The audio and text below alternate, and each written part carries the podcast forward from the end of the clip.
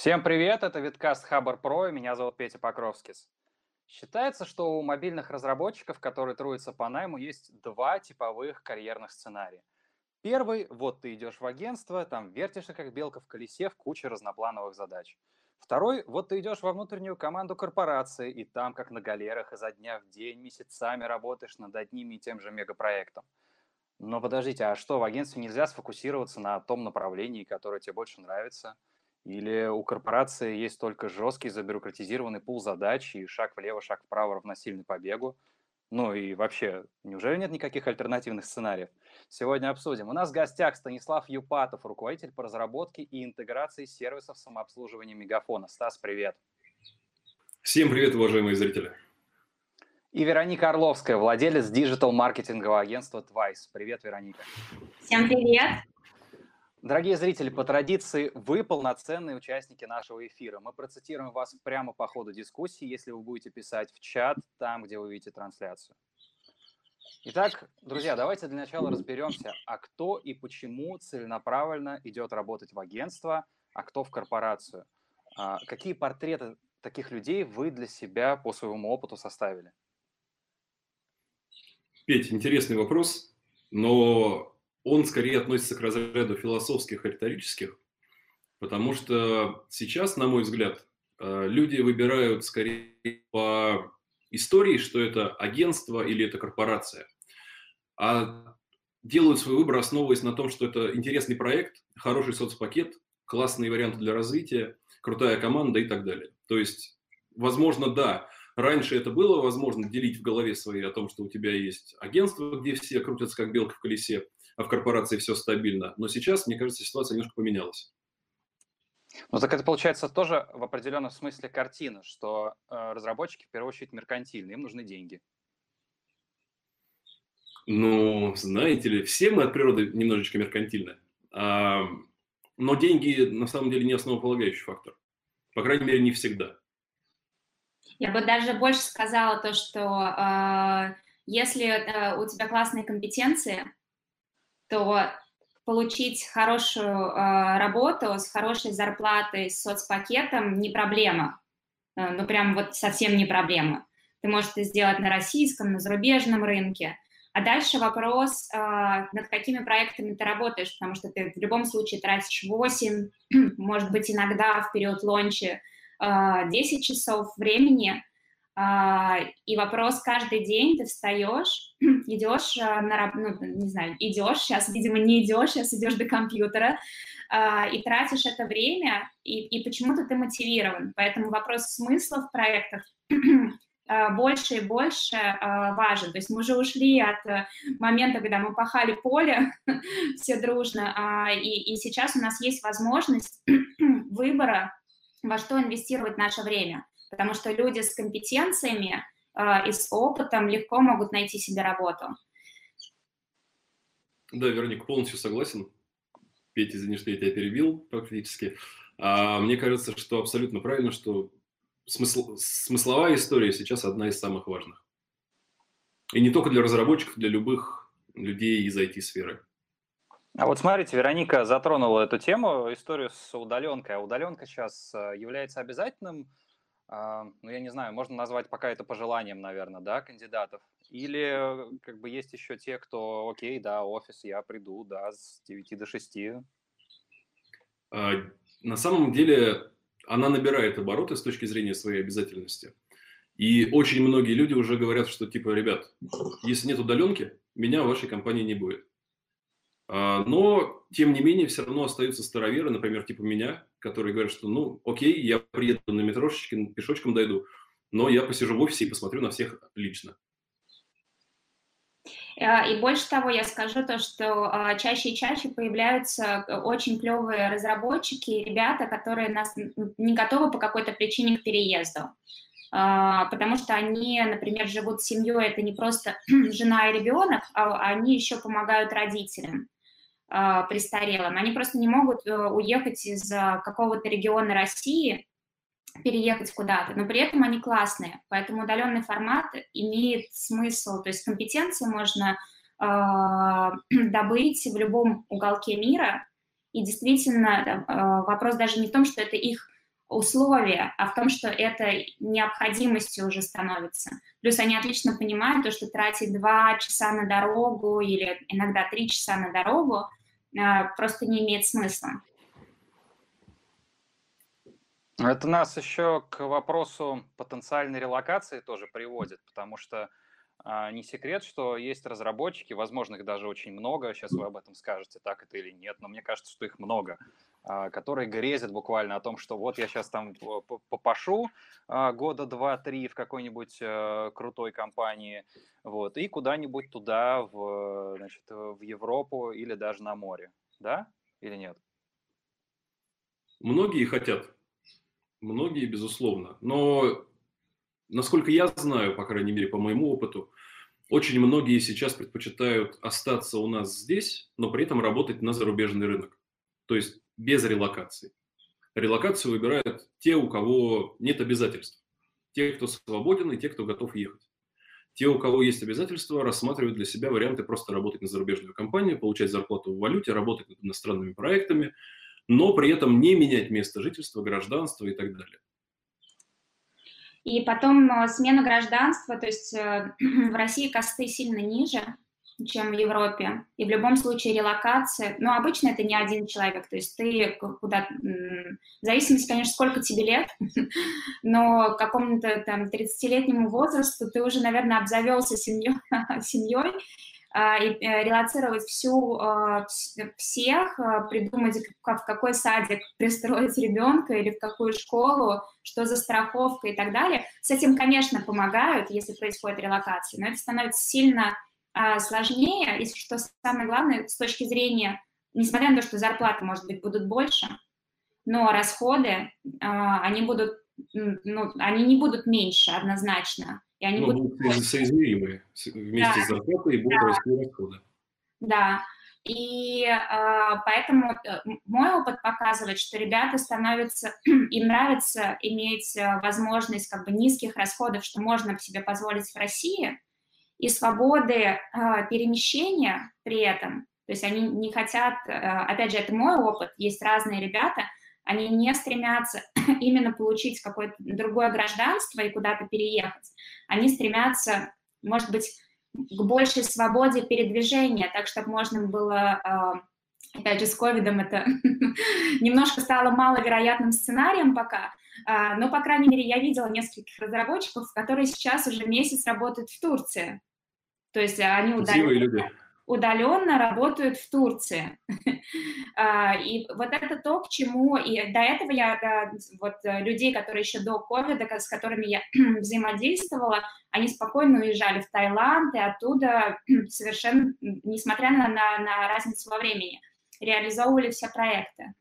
А, и поэтому это больше вопрос не релокации работы или э, работы в Европе, хотя это, конечно, для кого-то заманчивое предложение, а больше возможность работать откуда угодно, не приезжая, не быть э, э, привязанным к офису и к одной локации. Слушайте, нас вот тут уже буквально завалили вопросами. Давайте я хотя бы парочку задам. Нас Александра Макарова и еще Софья Манухина спрашивает фактически э, разными словами одно и то же. Будет ли речь про аутстаф или только аутсорс? И интересно послушать о разнице бизнес-процессов. Ну, наверное, можно это объединить в одно. Давайте объединим с удовольствием. Угу. Петь, Я сейчас прям начнем про эту тему говорить? Своим опытом про аутстаф и аутсорс. Насколько я поняла, аутсорс имеется в виду, если полностью кто-то отдает проект под ключ, если я правильно поняла. А вот став это разработчики, на них там выкупаются конкретные часы разработчиков, которые э, работают в другой компании. Она так? Ну, я, я, я думаю, что плюс-минус здесь похожая история, только аутстав, наверное, на мой взгляд, в данном случае имеет значение того, что ты выкупаешь команду, которая к тебе релацируется, например, в твою компанию, грубо говоря. Вы им выделяете место на этаже, и они сидят у вас. Аутсорс – это там, разработка сопровождения, грубо говоря, со стороны подрядчика, который находится где-то там далеко, а вы им просто отдаете ТЗ, контролируете приемку работы и так далее. Я думаю, здесь в таком контексте рассматривается. И насколько я поняла вопрос девушек, какие есть плюсы и минусы в обоих сценариях, если они пойдут ну, работать в рамках да, или аутсорса, угу. или, возможно, там еще один вариант корпорации, в общем, там, да. Стас, хочешь начать? А, плюсы и минусы, конечно. А, если ты работаешь в формате аутсорса, то я думаю, что здесь, в принципе, ничего не отличается от обычной работы в агентстве или в какой-нибудь, в каком-нибудь интеграторе, в подрядчике. Ну, общим словом назову это подрядчик. А, потому что у меня, в принципе, такие отношения выстроены в отделе. А, и когда ты находишься на аутсорсе, ты живешь по правилам своего агентства с небольшой примесью а, правил э, того, кто заказал, купил твои услуги. И эти правила и эти ну, а, в том числе и обязанности, они могут быть немножечко противоречащими даже где-то или непонятными тебе лично. То есть, окей, у вас там есть э, в, в твоем агентстве, ну, не в твоем, Вероник, а, а в абстрактном агентстве есть какие-то устоявшиеся процессы, но приходит э, к тебе господин подрядчик, это не подрядчик, а тот, кто купил ваши услуги и говорит, что, ребят, давайте-ка вы это поменяете. Давайте-ка вы придете, там, не знаю, не в 9 утра на работу, а в 6 утра, потому что нам так удобней. У нас все разработчики жаворонки и хотят работать с 6 утра. В этом может быть сложность. А когда ты работаешь в формате аутстафа, то тебя, в принципе, выкупают как будущую часть новой команды. И ты переезжаешь уже в новую команду и живешь по ее правилам целиком. У тебя остается вопрос там э, оплаты, но он чаще всего закрывается со стороны менеджеров, которые, в принципе, отвечают за этот контракт, в рамках которого ты работаешь. То есть э, ты становишься частью уже другой команды, не команды своего агентства, а команды того, над, чь, над чьим проектом ты работаешь. И в этом, на мой взгляд, определенные плюсы есть, их гораздо больше. Я добавила, что агентское, э, э, просто поскольку у меня агентство, там есть и свои плюсы, и свои минусы. В любой агентской истории в итоге поток денег зависит от клиента, а клиент всегда прав. И, конечно, есть агентства номер один, которые могут диктовать свои условия, они могут закладывать классные риски э, в, деньгах и в сроках и так далее. Но а, клиент всегда может начать управлять а, ситуацией, а, менять ТЗ, не знаю, требовать или, или просить что-то и ожидать что-то, угу. то, в принципе, агентство может, а, а вначале об этом и не договаривались. Даже вопрос, наверное, не времени, что мы бы хотели, чтобы вы в другое время пришли, а именно вот в процессе возникает куча угу. вещей, и они возникают еще в том, из-за того, что клиент или, или заказчик а, вот эта вот связка между агентством и клиентом в связи с тем, что сейчас ну, просто динамично все происходит. Времени, скорее всего, этот проект будет не, ну, там, не единственный приоритет у компании, у человека, который брифует. Наверняка у него есть еще куча других вещей.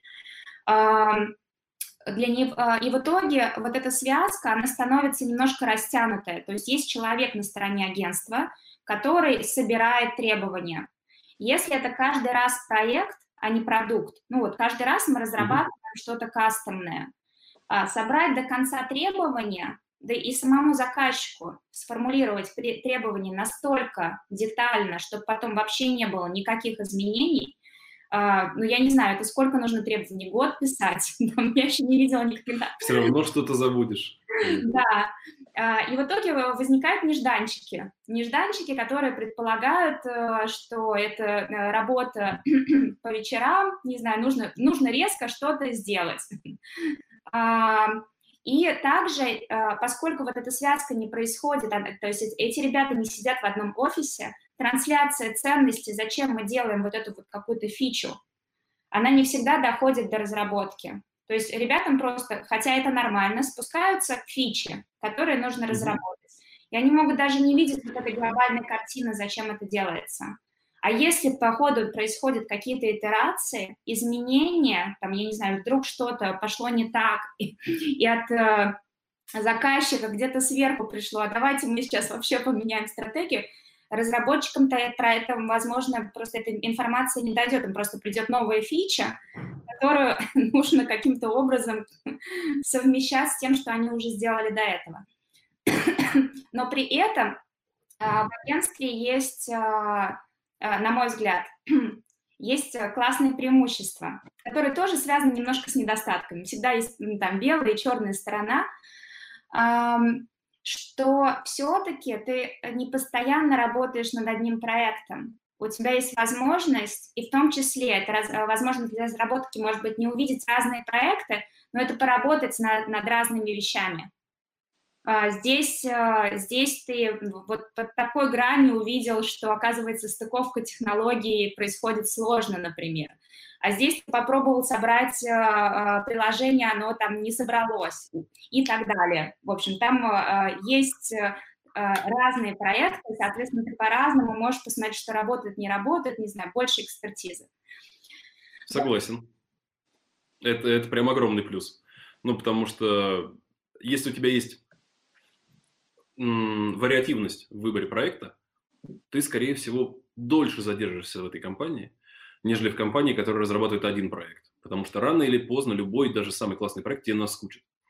А если мы берем там, корпорации, грубо говоря, раз у, нас, раз у нас сегодня такая тема, то в корпорации чаще всего X ключевых проектов, ну там 1, 2, 3, 4, не, не шибко много, чтобы не распыляться. И очень часто не бывает возможности ротироваться на другой проект. Или ты просто не хочешь, потому что там другой, ты его не знаешь.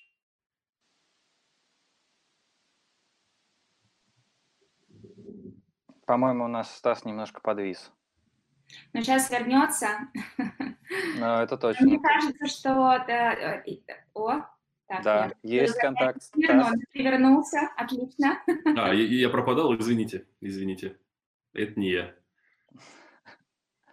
Ты остановился на плюсе, что можно э, увидеть разные стеки. Uh, и один стек. Не, не, не, не, не совсем так. Uh, я имею в виду, что в рамках uh, агентства из-за вариативности проектов можно выбрать любой, в принципе, без особой головной боли.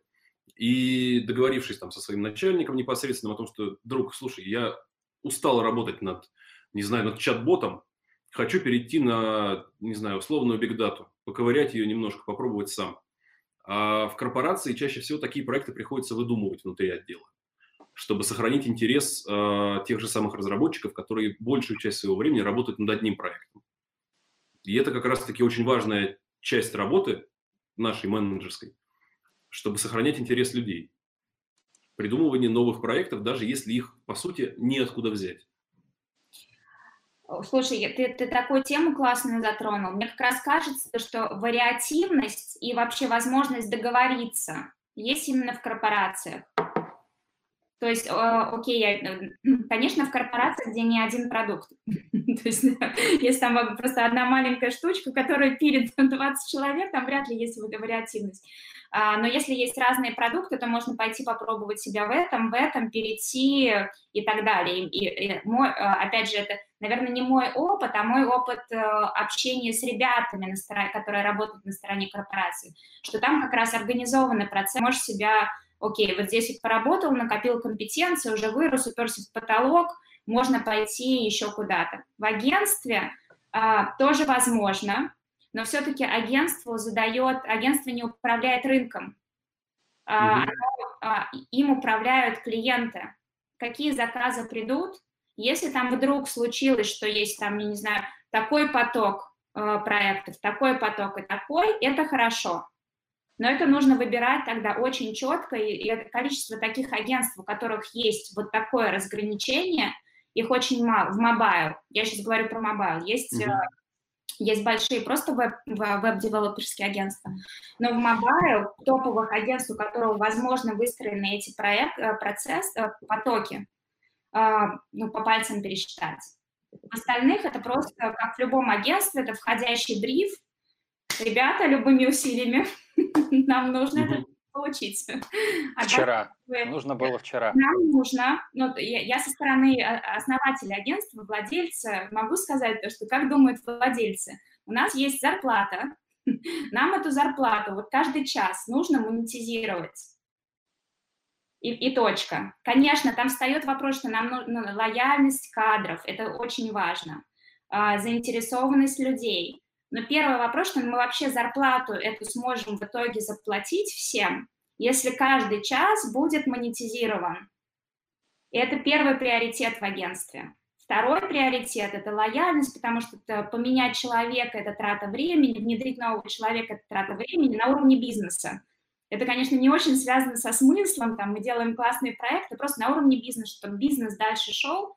Нам нужно, чтобы команда была максимально лояльна, мы продавали максимальное количество часов. Вот. Слушайте, тут вопрос пролетел к нашей предыдущей теме, очень интересный. А, Алекс Фьюри спрашивает, много ли достаточно хороших э, девелоперов из глубинки, которые работают в ваших компаниях на удаленке. Стас, вот ты, например, э, если э, у вас сейчас открыты какие-то вакансии, вот ты будешь в какую очередь, в каком приоритете смотреть э, человек на удаленке, не на удаленке, там, не знаю, из Воронежа он или там из Якутска, например? Хороший вопрос. А, в первую очередь сейчас на удаленку я как раз готов рассматривать мобильных разработчиков. По ним у меня ситуация достаточно хорошая в том плане, что и команда готова, и руководитель готов, и я готов морально.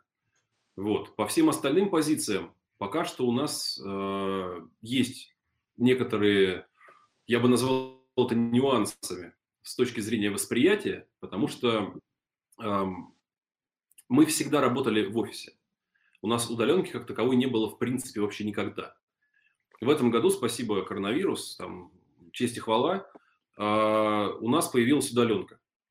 Такая пока что временная, на временном решении, которое не очень удобно. Мы сейчас стараемся ее сделать человеческой максимально удобной, чтобы реально мы могли набирать людей с разных уголков страны, уголков мира и так далее.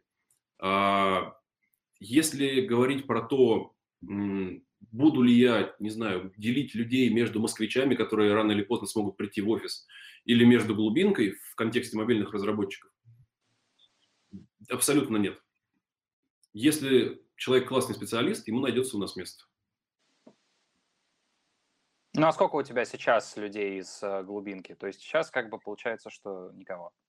Сейчас на удаленке, прямо 100% на удаленке, если я правильно помню, Пока никого нет, потому что мы поиск на удаленку открыли буквально три недели назад, когда волевым решением сказали, что ладно, мы в принципе готовы, а, там, четыре с половиной месяца мы прожили в режиме удаленки, в принципе, все работает, ничего не сломалось, можем развиваться дальше. Давайте искать людей на удаленку, потому что московский рынок, он все-таки московский рынок.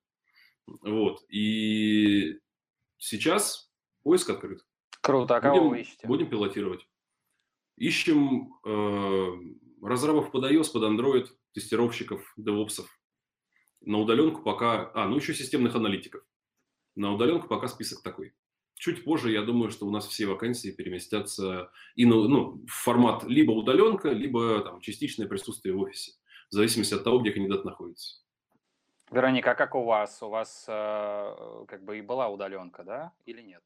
А, я, мы это строили изначально, у нас большой офис space был в какой-то момент, потом мы, мы целенаправленно еще до ковида решили, так, переходим в больший формат, э, еще это связано с тем, что часть команды просто разъехалась по разным, а, часть ключевой команды разъехалась по разным уголкам мира, поэтому просто под э, этой командой все тоже а, но у нас получилось так, что мы, мы-то хотели, чтобы э, ребята, э, мы, у нас была гипотеза, что если люди будут чаще встречаться и работать в одном пространстве, это будет классно. А, она не сработала, то есть это, это вообще не важно. Люди отлично работают э, из любого уголка мира. И наш опыт как раз показывает, что ребятки, из, с которыми мы работали, которые из регионов, они э, максимально лояльные, максимально сконцентрированные на задаче, а, и мы получали прям классный результат. Там не было проблем вообще. Просто ребята сконцентрированы и деливерят. Конечно, такие в Моск... ну, то есть и, и в московском регионе, таких мы, э, которые приходили к нам в офис, они и такие тоже были. Просто в процентном соотношении наш опыт показывает, что именно удаленка в разработке э, работает классно. Есть момент, что часть ребят, если они классные, если им, если им классно не оплачивать, они переезжают в Москву. Дальше я не знаю, куда они расходятся, но просто если, если ты классный, но получаешь почему-то мало денег, ты такой раз в какой-то момент задумываешься, переезжаешь в Москву, получаешь больше денег, ну и ходишь в офис. Но, возможно, этого, это, это, это, мне кажется, еще одна из проблем некоторых э, компаний, которые думают, что в регионах нужно платить э, меньше. Нет, в регионах могут тоже сидеть классные разработчики, от того, что они в регионах, меньше они не должны получать. А, и, и они будут супер мотивированы, потому что им ну, а, классные условия, мне нужно мигрировать, ничего за деньгами, не нужно никуда ехать, переустраивать свою жизнь, им нравится там, где они живут. Они будут а, классно мотивированы, лояльные. Вот это мой опыт. Вероник, а при этом те ребята, которые у тебя сидят на удаленке, они раньше работали вместе в офисе? Или вся команда уже удаленщики полноценные? Она частично, она была изначально сформирована а, частично а, российской, э, в смысле частично московская, у нас офис в Москве, угу. частично удаленная.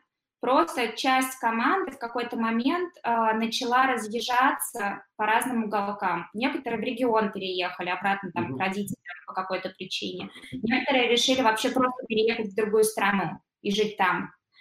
А, и поэтому у нас там из, из, из московской команды вдруг осталось два, два разработчика в офисе. Все остальные разъехались, и плюс большая команда на, на, на, не на аутсорсе, а на удаленке, которая изначально была на удаленке. И удал, э, удаленный формат у нас оказался сильно лучше. Просто ребята перформили лучше. С точки ну, зрения ну, это... тасков, времени, plant факта и так далее, там, количество багов, а, как только мы перешли на удаленный формат, стало сильно лучше. Ага, но, но при этом а, никто из них, в принципе, насколько я понял, не испытывает дефицита личного общения с командой. Им достаточно зум-созвонов, там, скайпа, чатика и так далее. А, да, никто не испытывал. Всегда есть опция угу. приехать, и мы, мы готовы оплатить э, там, приезд в офис. Угу. Угу. Такой, такого огромного желания встретить всю команду. Есть только корпоратив какой-то. Ну, у нас схожая ситуация, да, но все равно есть э, ребята, которые явно переживают из-за того, что э, они давно не видели хотя бы свое функциональное направление. То есть там джависты, разработчики, тестировщики. Они, как правило, не, не то что сбиваются в группки, но они очень друг друга любят и очень любят друг с другом общаться лично, ходить там в конце концов на обед. Ну, то есть обычная социальная активность. А сейчас за счет того, что они ее лишены, они все-таки немножко фрустрируют. Вот. И я бы не сказал, что у нас производительность прям выросла, я бы сказал, что она осталась примерно такой же. Но социальная активность, она все-таки на моральное состояние разработчиков и всех остальных, она очень сильное влияние оказывает. Я полностью с тобой согласна. Это не только на разработчиков. Мне кажется, просто есть люди, которым нужно... Мне кажется, COVID повлиял на всех, он даже на меня повлиял что э, просто не стало возможности каким-то образом приходить в офис. Mm-hmm. И здесь э, эм, просто с самого начала были ребята в команде, когда я говорила про свой опыт, mm-hmm. он случился у меня еще до ковида, были ребята в команде, которые а, изначально были ок с удаленкой, им, им на самом деле было комфортно в этом формате. У нас просто mm-hmm. была гипотеза, что если мы все будем дружно встречаться в офисе, то там произойдет коллаборация, гениальные идеи и так далее. А, а, а, но это никаким образом не помогало закрывать а, большое количество тасков, ну или, знаю, фич а, в рамках mm-hmm. разработки. А, зато как только они такие занялись, э, ну, даже без мониторинга какого-то активного, просто все, что им нужно было делать, это репортить, то у них перформанс сильно увеличился. А как ты думаешь, за счет чего это произошло? Потому что у меня, в принципе, в голове похожая гипотеза, что когда они все сидят друг с другом рядышком, у них, э, как не знаю, все разработчики собираются в одного большого разработчика и начинают перформить еще лучше. А сейчас как бы я, у меня есть гипотеза, что это происходит не за счет того, что они вдруг резко обрели концентрацию, а за счет того, что когда ты сидишь дома, не так много активности, которые ты можешь себе позволить. И, в принципе, ты большую часть своего свободного времени вкладываешь в работу. А когда ты в офисе, ты все-таки дистанцируешь э, окончание рабочего дня от своей личной жизни, в том числе. Будет печально, если ребята инвестируют больше времени, чем нужно а, в рамках работы, если они работают дистанционно. А, я тут думаю, что скорее это вопрос концентрации. Я, не буду переходить на, на психологию, но это что-то уровня там интроверт-экстраверт.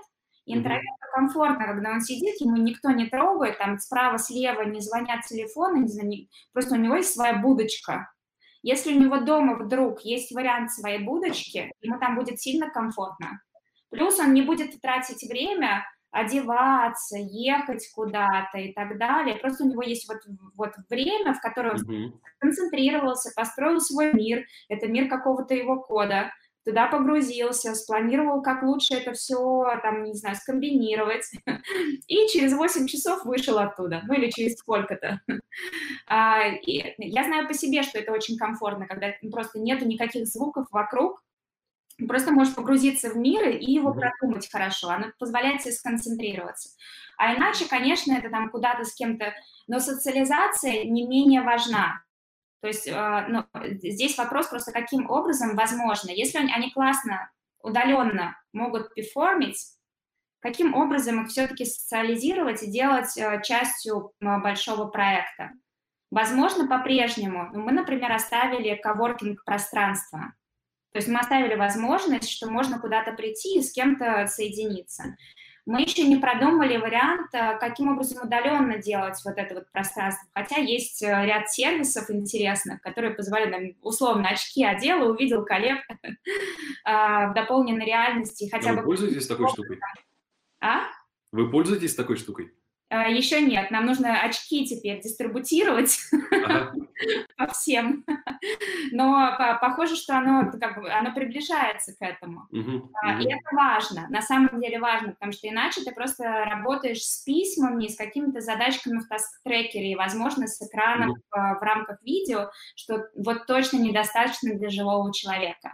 Поэтому вопрос социализации очень важен, это, это точно. Я вас хочу вернуть к э, немножко другой теме. Э, мы вот сейчас говорим, собственно, о разработчиках, о том, э, что они хотят и как они могут лучше, может быть, себя проявить. А как вообще дела-то, собственно, с рынком мобильной разработки обстоит? Есть ли дефицит какой-то разработчиков? И, допустим, вот окей, да, ты нашел крутого кадра, а, чем ты его можешь удержать, кроме денег, или, может быть, там, не знаю, есть такая штука, да, как retention бонус, например, вот пока ты там не отработаешь до нужного количества времени, ты не уйдешь, но, блин, это же, с другой стороны, так демотивирует. Ну, с рынком, на самом деле, ситуация достаточно, ну, я бы назвал ее не, не, не плачевной, но скорее она грустная. Потому что многие за счет кризиса передумали менять, скажем так, рабочие места и остаются там, где они сейчас, чтобы стабильно получать зарплату и стабильно работать. Э, небольшой, так сказать, пласт людей, которые были там, под сокращениями или под чем-то еще на волне этого кризиса, их уже успели раскупить и разобрать.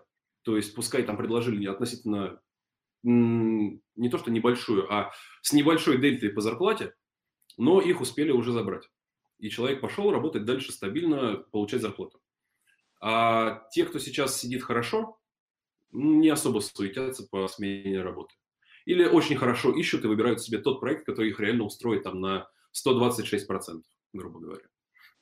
Вот, а по поводу удержания, на самом деле вариаций много, но далеко не все они реализуемы в корпорациях или даже в агентствах, потому что они я бы назвал их, наверное, сложными в реализации. Например, прикольная история, я недавно слышал от своего коллеги, а, нашего, кстати, руководителя по мобильной разработке, а, о том, что можно софинансировать сотрудникам ЖКХ, например, оплату услуг. Свет, интернет, э, коммуналку, воду горячую, в конце концов. А, также, например, можно софинансировать покупку техники бытовой или техники, ну, любой другой, оборудование, в конце концов. Или если ты работаешь на своем оборудовании, то компания тебе доплачивает за то, что ты работаешь на своем оборудовании, а не используешь то, которое купила тебе компания. Вот. А помимо этого, вот, по крайней мере, в нашей, корпора... так сказать, в сфере больших корпораций и компаний, которые, например, типа, типа моего отдела не работали раньше удаленно, можно рассмотреть вариант о том, что вот так как уже удаленка начала постепенно захватывать больше и больше и больше разумов, а, можно предлагать людям возможность о том, что возможность того, что вы, а, грубо говоря, даете ему карт-бланш на смену места жительства. В том плане, что ты не привязан больше к а, квартире в Москве или в области, или где-то еще. Ты можешь спокойно взять ноутбук, уехать в тот же банальный Таиланд и работать с берега моря. И мы тебе ни слова не скажем. Ты будешь таким же полноправным членом команды, как и был. А, это из ну, такого плюс-минус интересного. Все остальное, связанное с э, конференциями, учебами, спортивными мероприятиями, а, мне кажется, что это, в принципе, банально, и это есть практически везде. Вот. Нужно придумывать какие-то новые интересные вещи. Ну и помимо всего перечисленного, типа связанного, грубо говоря, с деньгами, есть еще история, ну, конечно же, с интересными проектами. То, что мы обсуждали с вами в начале, о том, что если есть вариативность, и возможность без потери там, в зарплате, без потери в должности, в общем, без любых дестабилизирующих тебя потерь, сменить проект, сменить стек, попробовать что-то новое, это круто. И если такая возможность есть, разработчик продержится гораздо дольше.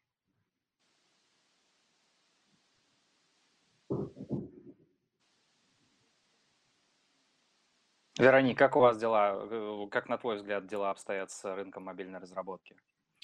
Спасибо, что напомнил вопрос, потому что я уже ушла в... Э, Стас сказал, что... Стас интересно рассказывал. Я, кстати, еще пока Стас рассказывал, я вспомнил еще такую штуку. Э, серфил там для, э, ну, по работе, что предлагают нынче разрабам, увидел субсидию на покупку жилья. Я, правда, там не помню, какие там цифры и каким вообще образом это все видит, но даже такое сейчас. Это не, не, не наш главный банк случаем, нет?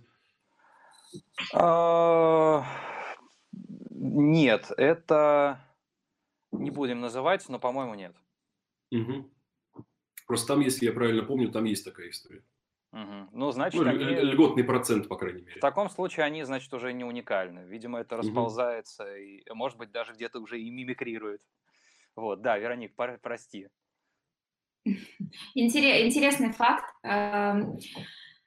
Слушай, я запомнила из твоего вопроса главную тему, как а, вообще легко или нелегко, что с рынком, да? Я да, могу что свои... с рынком, как ты удержишь топового разраба своего, например? Сложно. А, я могу сказать то, что найти человека не проблема.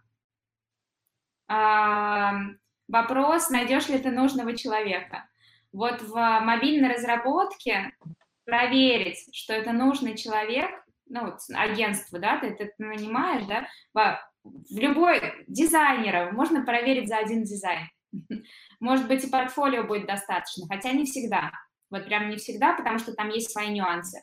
А, веб-разработчика, там есть определенный цикл. То есть он клево мог что-то разработать, но дальше вопрос в нюансах, потому что там вопрос коммуникации, а, сроки, как бы как, как вот, то есть и опять же, я говорю со стороны агентства, он каким образом встраивается, потому что там pipeline, там процесс, там какой-то техдир, там, не знаю, продукт-менеджер, чего-то брифует, а он вовремя деливерит и качественно деливерит, и сколько там багов.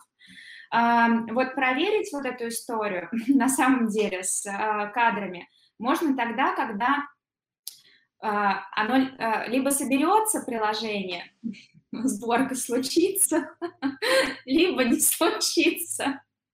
потому что по-другому, ну пока это, это на нашем опыте, а, и там а, как бы там приложения обычно непростые, они с какими-то там хитрыми фичами, ну простые приложения, пожалуй, ну, там есть куча, а, куча вариантов, кто может собрать, а здесь обычно есть что-то хитрое, и ты понимаешь, оно сработало или не сработало, инвестируя 6-8 месяцев в человека.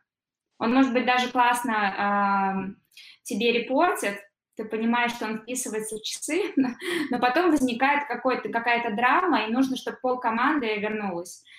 И, и вот это главный вопрос. То есть людей найти не проблема.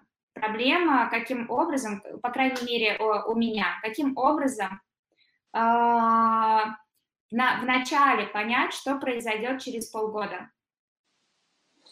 А, жуткая жуть для, в общем-то, почти любого айтишника – это бюрократия. А, встречались всякие истории, а, почитаешь Хабар, вообще ужаснешься, например.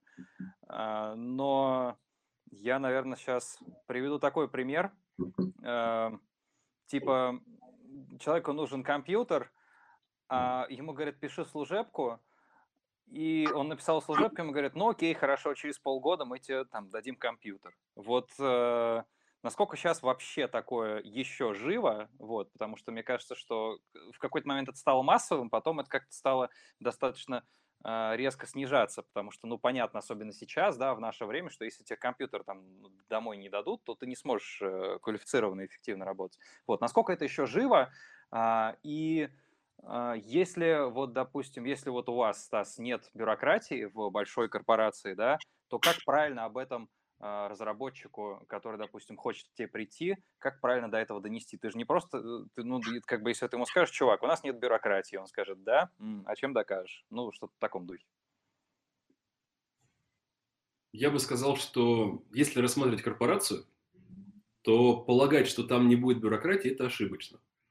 Потому что любая огромная система с тысячами или десятками тысяч людей, она в любом случае будет обвязана огромным числом процессов. И от этого никуда не денешься. Но другое дело, когда ты рассказываешь э, потенциальному твоему новому разработчику о том, что происходит у тебя в отделе. Потому что отдел – это все-таки маленькое государство внутри большого государства.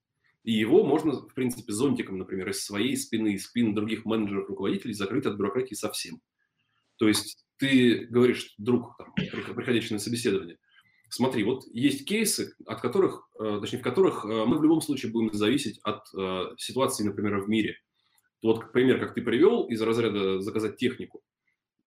Это на самом деле очень большая цепочка начиная от э, твоего отношения, ну, менеджерского отношения там, с службой закупок, грубо говоря, заканчивая сроками поставки техники со складов или с, э, с производства, в конце концов, этого самого оборудования где-нибудь там в Америке или в Китае. Точно, Китай закрыл границы, все, допустим. Да, и все долго думают, что делать. Поэтому в таком сценарии, конечно, остается только говорить, блин, спасибо коронавирус. А в других сценариях можно говорить, что мы всеми силами постараемся закрыть тебя от любой бюрократии, потому что в нашем отделе ее нет. Всю бюрократическую работу призваны делать менеджеры, потому что они, в принципе, для этого и существуют. Ты, разработчик, вкладывай свои мозги в строки кода. Пожалуйста, абстрагируйся от того, что тебе нужно сходить, там, написать какую-нибудь заявку, заявление, бумагу. Менеджеры помогут тебе все это сделать. Твоя задача – приносить компании пользу, которую потом увидят клиенты, абоненты, пользователи и так далее. Это классно. Прям молодцы, выстроили процесс. Спасибо, спасибо. Вероник, как в агентствах э, э, пугают ли, пугаются ли разработчики того, что с бюрократией можно и в агентствах столкнуться? Слушай, ну агентство сильно меньше. А, там дальше вопрос, э, есть ли деньги на смену оборудования, но поскольку агентство по ним, ну, по идее говоря, разработчик – это твой ресурс, э, так или иначе, тебе нужно монетизировать часы. Если э, выделить ему нужное оборудование, то, то он сильно, сильно лучше может монетизировать. Дальше, конечно, зависит от разработчика. Если он просто хочет или это реально нужно. Это обычно оценивает каким-то образом скорее не, не отдел финансов, а скорее а, там, технический директор, который понимает, что действительно для процесса это важно. Ну или и, да, там, технический директор и системный администратор. Но агентство себе не враг, там таких проблем не, обычно не встает. Смотрите, мы сейчас э, перешли к уже фактически к менеджерской работе, да, вот э, менеджер, который управляет своей внутренней командой, и менеджер, который управляет, который управляет менеджером, который управляет той командой, которая на стороне агентства. Э, правда ли, что деятельность внутренней команды всегда, абсолютно всегда прозрачнее, и, собственно, как выстроить, э, допустим, процесс, э, если у тебя есть агентство, и тебе кажется, что менеджер, который там твой, он как бы не совсем адекватен. Э, смотри, Петь, я думаю, что такое утверждение неверно, потому что, ну, во-первых, конечно же, все зависит от менеджера, который управляет непосредственно этой командой. И, ну, я говорю сейчас про внутреннюю команду. Рассматриваем этот кейс. Здесь, конечно же, ну, точно я не могу сказать, что если а, команда внутренняя, то получается все гораздо лучше. Нет, безусловно. У тебя, во-первых, могут подобраться разные люди в этой команде. Может подобраться менеджер, которому, в принципе, пофигу. И... Или менеджер, который просто, не знаю, а, не нашел общий язык с этой командой. И у тебя, получается, ничего не будет. А, при этом, за счет того, что команда внутренняя, и если, например, брать пример, что вы друг друга знаете, прошли кучу лет вместе, ни один пуд соли съели, у вас уже появляется более такое снисходительное, что ли, отношение к ошибкам. Я бы так это назвал. Вот. А, и за счет этого какие-то вещи могут спускаться на тормозах, и команда теряет ту самую концентрацию, о которой говорила Вероника. Вот. А если мы рассматриваем команду, которая управляется двумя менеджерами, один внутренний, другой внешний, и команда где-то там на стороне подрядчика, агентства, неважно, а, здесь, опять же, здесь единственный минус того, что добавляется еще одна точка отказа, то есть менеджер с той стороны тоже может оказаться не особо заинтересован в результате и так далее. Но если рассматривать концепцию отношений как, точнее, отношений заказчика и подрядчика, то, в принципе, со стороны заказчика можно всегда сказать, ребят, давайте поменяем менеджера. Не идет. Вот мы видим. А, в исключительных случаях, мне кажется, сторона подрядчика будет не заинтересована в том, чтобы его поменять. Тем более, если есть какая-то фактура. Вот, но прозрачности можно добиться и там, и там. Вот у нас э, до недавнего времени тоже был, были напряженные отношения с старым подрядчиком. Не всегда мы понимали, что действительно ребята делают. Они были классные, но где-то где за счет нашей слабости, где-то за счет их, может быть, расслабленности у нас был расфокус. А сейчас с нынешним подрядчиком мы установили достаточно четкие взаимоотношения, где, да, каюсь, есть бюрократия с точки зрения отчетности, с точки зрения там, рабочих часов, с точки зрения переработок, KPI и так далее. Но, увы, это сугубо денежная история. Мы должны ну, понимать, да, за что мы платим. Как по-другому, конечно. Вот, поэтому прозрачности добиться можно. И дело не в том, внутренняя команда или внешняя. Я полностью, Стас, я полностью тебя поддерживаю. Э, я тут вижу э, прозрачность, это один вопрос. Дальше вопрос, если вдруг что-то пойдет не так, э, что делать и где быстрее можно что-то сделать. Если у тебя удаленная команда, ну, аутсорс, то понять и что-то изменить бывает а, быстро, если там адекватный партнер на другой стороне. А, и если у тебя есть прямой контакт не просто с менеджером, а из серии с генеральным директором, который очень заинтересован в работе с тобой, и у него есть ресурсы завтра что-то изменить. А, и это важно, ресурсы, не знаю, деньги, он может, у него есть уже под рукой команда, он не собирается нанимать новую команду. Угу. Он может просто одного менеджера переаллокировать и заменить на другого, потому что нового менеджера сколько? Три, три, э, два месяца искать, три месяца вводить в процесс. Только после там, ну, минимум трех месяцев э, что-то может измениться. Вот. Поэтому здесь э, вопрос прозрачности раз, согласна, и там, и там можно установить нормальную отчетность и так далее, но если вдруг что-то идет не так, дальше э, в своей команде можно быстро одного человека заменить на другого, возможно, с потерей. А как? А, партнер... Я, я перебью. Ага. А, в принципе, везде же существует, ну, как ты сказала, что два месяца на поиск, три месяца на анбординг. Угу. Во внутренней команде же та же самая история. И не всегда есть лицо, которое, грубо говоря, выступало в роли а, заместителя, так скажем, этого менеджера, который может быстро прихватить дела. Зачастую, там, если кто-то ведет одно направление, он может быть одним, так сказать, звеном в цепочке, если которое вытащить, все резко офигеют и не поймут, что делать дальше. Потому что там куча бумажек, договоров и так далее, или что-то, там, проект, который никто не знает. Здесь же в любом случае, мне кажется, все упирается а, во-первых, как называется, в, в резерв, грубо говоря, в наличие резерва, чтобы, например, не один менеджер вел проект, а два. Или хотя бы там э, в рамках одного направления было один менеджер главный, а другой вел какие-то сайт-проекты, но имел представление о, о текущем. Uh-huh. А во-вторых, это упирается в то, что, ну, как минимум, должна быть какая-то база знаний, в конце концов. Ну, как бы это банально не звучало, с документацией, с отчетами, с договорами, с бюджетом и прочим. Иначе все будет упираться в это. Мы на самом деле приходим просто к определенной структуре э, проекта, э, который, э, не знаю, команды, э, которая говорит, что мы в любой момент можем быстро перехватить и там, mm-hmm. исправить э, возможные косяки, которые происходят из-за человеческого фактора. Э, и эти роли должны быть либо на стороне провайдера, э, не знаю, поставщика, агентства, а, либо на стороне компании. На самом деле они, э, то есть любая схема может сработать, просто должны быть проверяющие роли, не знаю, дублирующая роль менеджера, например. Она либо на стороне агентства должна случиться, но компания, скорее всего, за это не захочет платить на стороне агентства. А, то есть она считает то, что агентство, типа, и одного человека достаточно. Почему? Кому, кому, кому я собираюсь платить двойную зарплату? Может быть, второму меньше?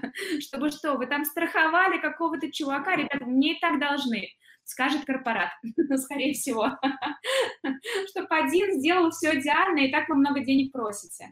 А, а вот если это на стороне компании, то да, там вполне реально, а, если появятся два менеджера. А второе, что а, когда, а, если вдруг, опять же, я всегда говорю, что если вдруг что-то пойдет не так, как быстро можно забрать исходники, не знаю, все знания. Ты правильно сказал про базу знаний. Это на самом деле проект же длится полгода, год, три года. И, например, через три года вдруг что-то на стороне провайдера пошло не то. Да, на, на самом деле на стороне команды может пойти не то где угодно может. И вопрос, откуда руководителю этого продукта э, восстановить всю эту историю. Поэтому база знаний очень важна. Ее просто легче проконтролировать, если у тебя эти люди в команде находятся. Это э, быстрее получается, они как бы тебе репортят быстрее. Хотя, если классные договоренности, и ты вот сейчас упомянул э, своего нового провайдера, Видимо, там э, вы выстроили классную схему, когда ребята понимают четко, какие процессы должны случиться, за что пойдет там оплата по часам и так далее. Эти процессы начали там либо выстроились, либо начали выстраиваться. Если такой коннект случается, то это, ну, как бы идеально, серьезно. Тогда они понимают то, что они в том числе в кост будут вставлять, например, базу знаний и тогда это отлично, у них просто есть такая роль, которая контролирует эту историю на их стороне. У меня есть такой жутковатый, жутковатый пример, а, который как раз относится к тому, что вот что случается, если вдруг что-то идет не так, менеджеры меняются, кто-то там уходит куда-то или что-то там а, а, идет не по плану, что чаще, мне кажется, этим грешит агентство, что э, оно, так как доктор Франкенштейн, оно собирает такого монстра. Э, то есть заплатки, костыли э, и так далее, и так далее. И приложение превращается в что-то такое слабоуправляемое и, может быть, чересчур а, наслоенные друг на друга. Я прав? Действительно ли в этом больше риска со стороны агентства? Или как бы у корпорации тоже есть э, при внутренней команде такие угрозы? Хороший вопрос. На самом деле,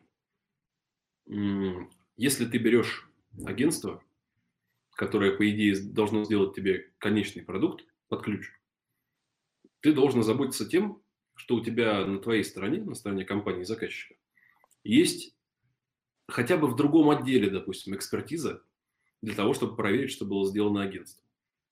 В противном случае, но если у тебя этой экспертизы нет, ты покупаешь кота в мешке. В любом случае. И это, к сожалению, печаль и беда. Я полностью согласна. Сейчас я заметила то, что начали появляться сервисы параллельной проверки. Возможно, держать внутри экспертизу становится, ну, я не знаю, дорого, может, кто-то себе не может позволить, там, не корпорации, а вот э, какие-то средние компании начали использовать услуги параллельно, э, из серии консалтинга, который идет и проверяет, а, а ну, этим вообще через некоторое время можно воспользоваться или нет. Поэтому тут э, это однозначно. И на самом деле и, и у любой команды должен быть double-check. Там кто-то должен это перепроверять. Потому что обычно вот эти продукты, они разрабатываются в долгую, и ты можешь драму увидеть через некоторое время.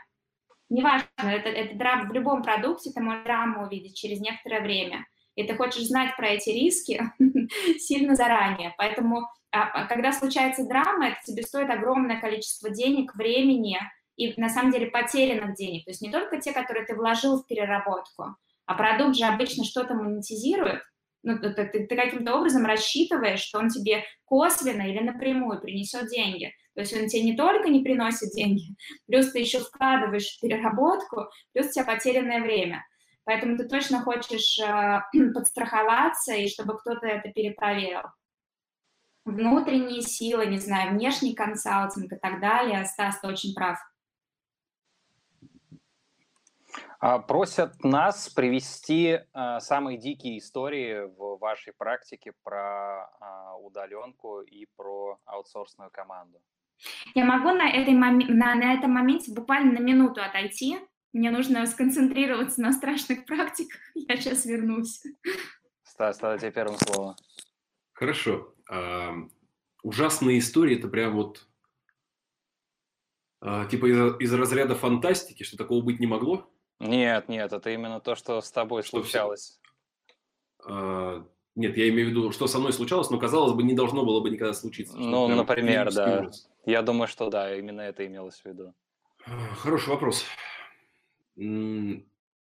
Окей, есть у меня один пример, как раз недавний. Если ребята мои меня слушают, то они, кто-нибудь из них вспомнит. А, был собес на лида PHP разработки. И, ну, собес дистанционный и так далее. Соответственно, звонят кандидату, не берет. Звонят еще раз, не берет. Звонят еще раз, не берет. На четвертый раз звонят, берет, говорит, да, здравствуйте, извините, я, я проспал. Окей, ладно, как бы, ну, бывает, допустим. Это было причем не раннее утро, а обед. Окей, всякое, ну, мало всю, ли, но... что, всю ночь кодил. Да, да, да, тем более там человек уже взрослый по сравнению там со мной в конце концов. Всякое бывает, устал, может там погода повлияла. А, дальше. Идет собес, минут, наверное, 15. Разговариваем, разговариваем, разговариваем. Тишина с той стороны. Мы такие думаем, что за фигня? Ну, как бы, что могло произойти? Короче, чувак опять уснул. Прям, прям посреди собеса просто вырубился. Вот. А, Потом его опять прозвонили, он опять проснулся и вроде как уже довел дело до конца. Вот. Но у нас с ним было после этого еще много проблем, несмотря на то, что он там, был сонный, так сказать, на собеседовании. Что еще из ужасного? Ну, ну так это получается, получается, это как раз такой был знак от Вселенной, что не надо, ребят, не берите. Иногда, как бы, там, техническое собеседование говорит о том, что надо игнорировать знаки каким бы типа человек мог, мог бы быть, а, не знаю, не то чтобы асоциальным, а, ну, допустим, специфическим. Вот. А, иногда его можно применить на таких задачах, на которых ты, грубо говоря, экстравертов не применишь. Ну, вот если так скажем. У него настолько может быть творческая голова, что она сделает тебе все, что ты хочешь, очень быстро, очень качественно, но при этом, да, она не будет с тобой разговаривать, что типа здравствуйте, там, бла-бла-бла и так далее. Ну, то есть это будет максимально социальный человек, но он будет так перформить, что весь отдел будет стоять далеко позади. Поэтому иногда стоит таким ребятам присматриваться, что, в принципе, мы и сделали и делаем. А из ужасного, да, на самом деле ничего ужасного не было. Все, вся команда перешла на удаленку, и все стали работать, как и работали.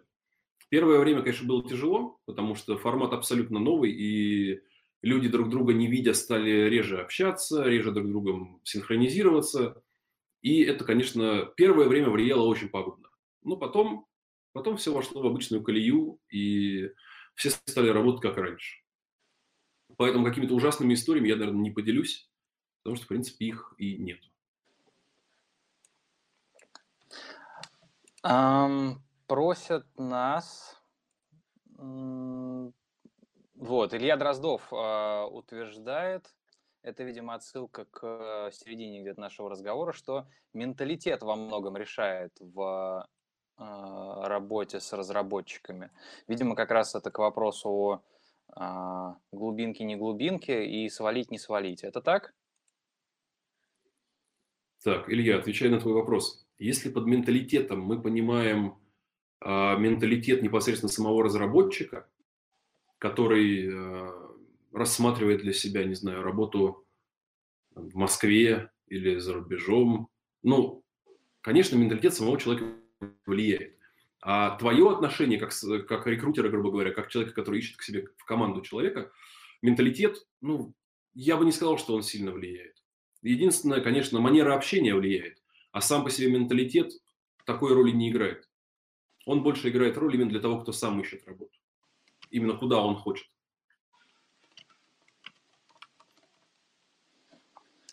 Так, Вероника у нас немножко подвисла. Так, окей, хорошо. А, тогда еще такой момент. А, мы говорили о как раз о монстре и о том, как правильно принимать а, продукт работы. Угу. Вопрос, чей продукт надежнее с точки зрения информационной безопасности? То есть а, всегда ли легче проконтролировать э, и подправить при необходимости тот продукт, который ты релизнул, если у тебя есть внутренняя команда, чем если у тебя а, есть агентство на стороне? Вопрос как будто бы с подвохом. И он достаточно непростой, потому что э, в первую очередь все зависит от двух вещей. Если это внутренний продукт, созданный грубо говоря, тобой как корпорацией, то здесь в первую очередь все зависит от ваших регламентов по информбезопасности внутри компании.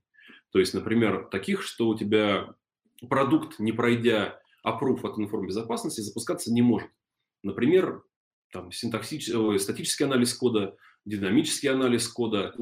А, если проверка внутренней, так, где-то меня слышно, созданной, грубо говоря, тобой как корпорацией, то здесь в первую очередь все зависит от... Да, это, видимо, у Вероники там. Безопасности внутри компании.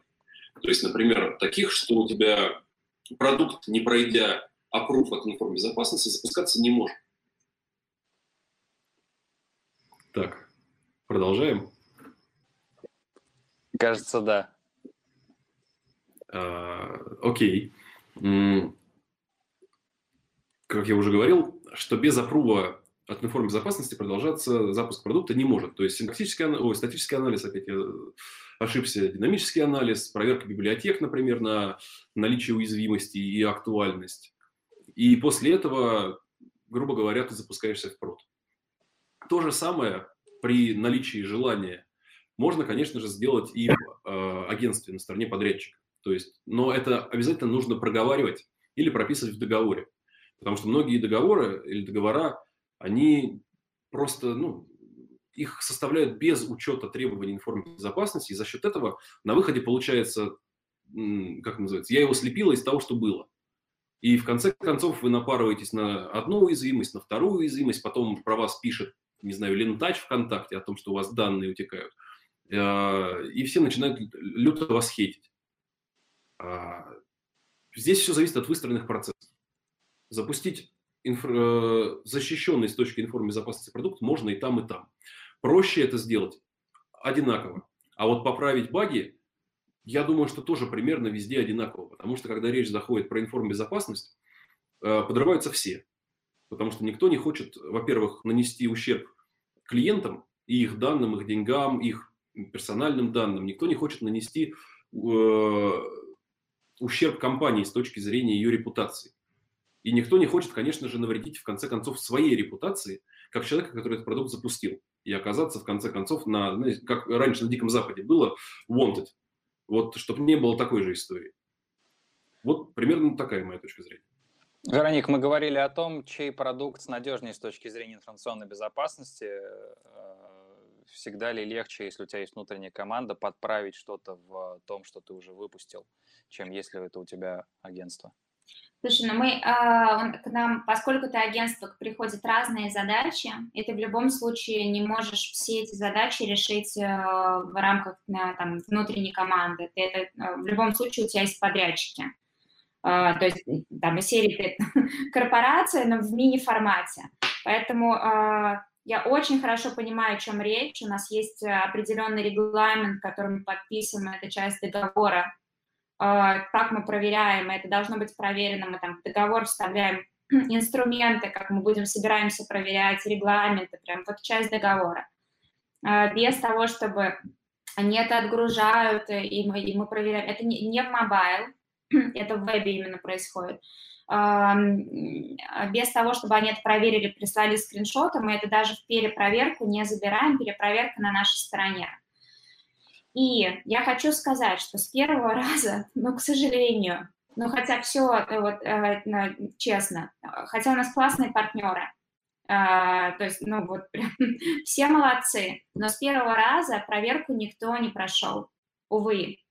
И это, это действительно проблема, потому что просто весь процесс сложный, процесс разработки сложный, там нужно много всего учесть.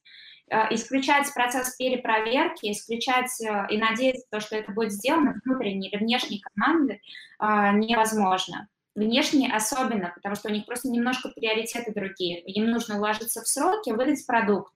Информационная безопасность для них это что-то, что, возможно, выстрелит, а, возможно, нет.